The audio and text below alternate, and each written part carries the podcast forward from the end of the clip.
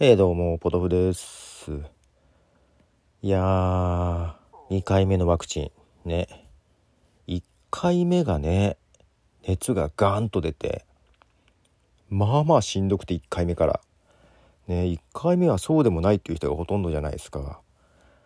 ね、まあ1回目がガーンときたんで、まあ、2回目はなんか、ね、それもあったので、軽く済まないかなっていう淡い期待を持ちながら、はい、受けてきたんですけども、しっかりと1回目より辛いです。なかなか辛い。熱もね、だから1回目は1日でまあ熱は引いたわけですが、えー1日以上経ちましたが、まだ熱が少しありますね。うんけど7度台になってきたんでようやくこう起き上がってパソコンを開くことができてます。もうね、パソコンもスマホも画面見るのが辛くて。てか腰と首が痛くて。もう寝てても辛い起きても辛いっていう感じでね。いやーでした。でやっぱり聴く音楽もその時ちょっと変わったりしてましてはいちょっと激しくない音楽を聴いてましたね。ということで今日はですねアメリカンミュージック をばかり流したいと思います。しかも古いやつ。はい。こんなのを聞いてました的な感じですね。まあ普段はねイギリスの音楽が好きなんですが、えーちょっとこれはまあけど言ってもアメリカの音楽も聴かないわけじゃないのよっていうことでね。ということでまず1曲流したいと思います。リトルフィートで Cat Fever。はい、えーリトルフィートで Cat Fever という曲です。えーこの辺りのアメリカミュージックは好きですねみたいな感じです 今のじゃないんだっていう感じですけどあそういえば前回とかからね、まあ、その前からもか。あのミュージックトークとそれの音楽抜きを一緒に配信するようにしてるんですけども前回あの音楽抜きのやつ、えー失敗してましてアウトロに流すはずのあのイントロというあインイントロ？アウトロ？アウトロの音楽が途中に順番が違うところに入ってたりしてですね。間違いが起きてました。いややりそうだなとは思ってたんだけどまあ早々にやってまして、えーなのでですねちょっとやり方を変えることにしましてですね。うん。まあそれは具体的な話はもうどっか違うとこ書こうかなとは思ってはいるんですけど。はいあのだからねその曲を流すでしょ？で曲がないパターンは、まあ、そこに軽いジングルを入れようかなと思ってたんですよ。えーけどそれやめます。本当に曲がないだけのにします。えーその方が作業的に楽だったのでという感じでね。まあなので、まあ、この Spotify のねミュージックトークをベースに作ってるんで本当にそこから抜いただけっていう形にしようと思ってで本当はミュージックトークと、えー音楽ないバージョンのやつのイントロ変えようと思ってたんですよ。うん、けど一緒になります。今回からちょっとあれだけど、えーちょっと前はね勢いがいいやつにしてたんだけどちょっと勢いないやつにしました。こっちメインにしました。わかんない。流す曲によって変えようかな。みたいなことも思ってますが、えーけどオープニングのイントロ毎回違うとどうなんだろう。どうなんだろうね。本当は固定した方がいいよね。はい。まあそんなこともありますが。いやーけどまあまだちょっと熱があるんだよね。うん。飲み物がなくなってさ今どうしようかなと思ってるんですけどねはい続いての曲はですねザ・バンドというアーティストですねえーで、ザ・バンドで I shall be released。はい、えー、ザ・バンドで I shall be released ですけども、この曲はね、まあ、ザ・バンドの、まあ、代表曲みたいになってますが、えー実はボブ・ディランが作詞作曲です。なんか一時期ね、一緒にレコーディングとかしてたこともあってですね、その時に、えー作った曲なんですけども、で、ボブ・ディランの方が先にライブとかでやってたんじゃないかなと思うんだけど、えーバンドの方がシングルカットをしですねまあそれが、まあ、結構ヒットしましてで実はボブ・ディランが後にこの曲をね、あのー自分でもリリースするんですけどもザ・バンドがこの曲出したのが1968年だったかな。それぐらいだったような気がするんですけどもそっから何年後だ？えっ、とねボブ・ディランがリリースしたのがですね1991年なんですよ。えらい後に自分のバージョン出したんですよね。うん、でボブ・ディランのバージョンも悪くないけどもうこのザ・バンドのバージョンをずっと聞いてたから、うん、なんかこっちの方が、えー、オリジナルのように聞こえると。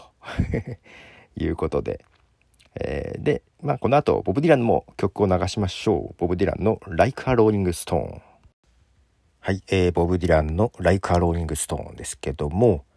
いやーけどね写真とか見ててもねこの頃のボブ・ディランやっぱかっこいいんですよね。曲もいいですけども。なんかねこうん姿形もかっこいいね。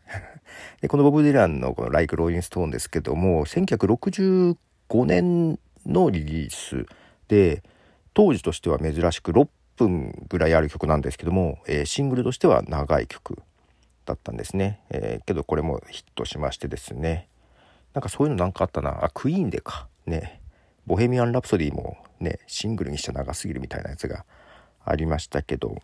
まあね。ラジオとかだとねやっぱ流しやすい 曲の長さとかあるみたいですよね。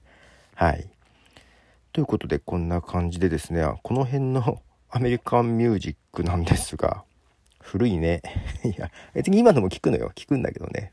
なんかねもうこれぐらいのを聞いてました。この熱があって頭が痛いので聞かなきゃいいのにね。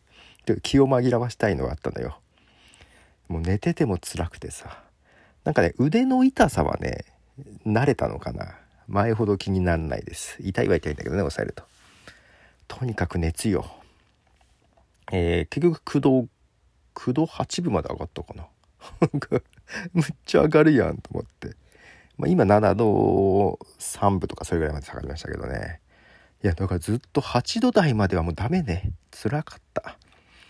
だからその編集できてる音源もねそれを配信するのもできなくて。もう辛かったなぁと思いながら。はい。えー、まあ次曲流しますね。クロスビー・スティルスナッシュヤングで Carry On はい、えー、クロスビー・スティルス・ナッシュヤングで「Carry On」という曲です。そうまあ熱出してねこういうの聞きながら、流そうって思いながらこうプレイリスト作ってたんですけども流したかったのこの曲だっけって今思いながら聞いてました。ちょっとかなりもごろうとしてましたね。あれこの曲だっけかなって未だにちょっとピンときてないんですけども。えー、クロスビー・スティルスん？クロスビー・スティルス・ナッシュヤングですけどもえっ、ー、と元バーズの、えー、デビッド・クロスビー。で元バッファロー・スプリングフィールドのスティーブン・スティルス。でホリーズ元ホリーズのグラハム・ナッシュの3人が、まあ、結成したバンドがありましてですねクロスビー・スティルスナッシュ。ね。でこれが1969年にデビューしましてけどねみんなの名前 並べるだけってすごいよね。クロスビー・スティルスナッシュって。でそれにね後に、えー、ニール・ヤングが加わりましてクロスビー・スティルス・ナッシュヤングという風になりましたと。いうことで。なんか全員の名前ってすごいよね。で、えー、まあ、ニール・ヤングもね、元バッファロー・スプリングフィールドにもいたんですけども、だから、スティーブン・スティルスとね、メンバーではあったんだけど、その頃はソロでね、活動してたんですけども、まあ、ニール・ヤングも好きなんですけどね。はい。ということで、その、元のバッファロー・スプリングフィールドの曲も流そうかなと思います。バッファロー・スプリングフィールドで For What It's Worth はい、えー、バッファロースプリングフィールドで For What It's Worth ですね。えー、バッファロースプリングフィールド好きなんですよ。で、実はそこでまあメンバーだったね、スティーブン・スティルスとニール・ヤングなんですけども、1966年に結成されて、2年ぐらいで解散してるんですね。で、その解散の原因が、このスティーブン・スティルスとニール・ヤングの対立って言われてるんですよ。で、えー、喧嘩別れした2人が結局後ほど一緒にまたやるっていうねまあその辺も面白いとこですけどもまあといってもねそんなに長続きしなかったかな。クロスビー・ステルスナッシュヤングもね。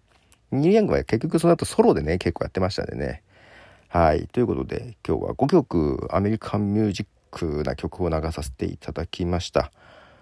いやーだいぶこう体を起こしているのも 良くなってきました。えー、で、えー、まあちょっとこの配信の仕方についてはまたニュースレターかなんかに書こうと思っていますということでポトフでした。では。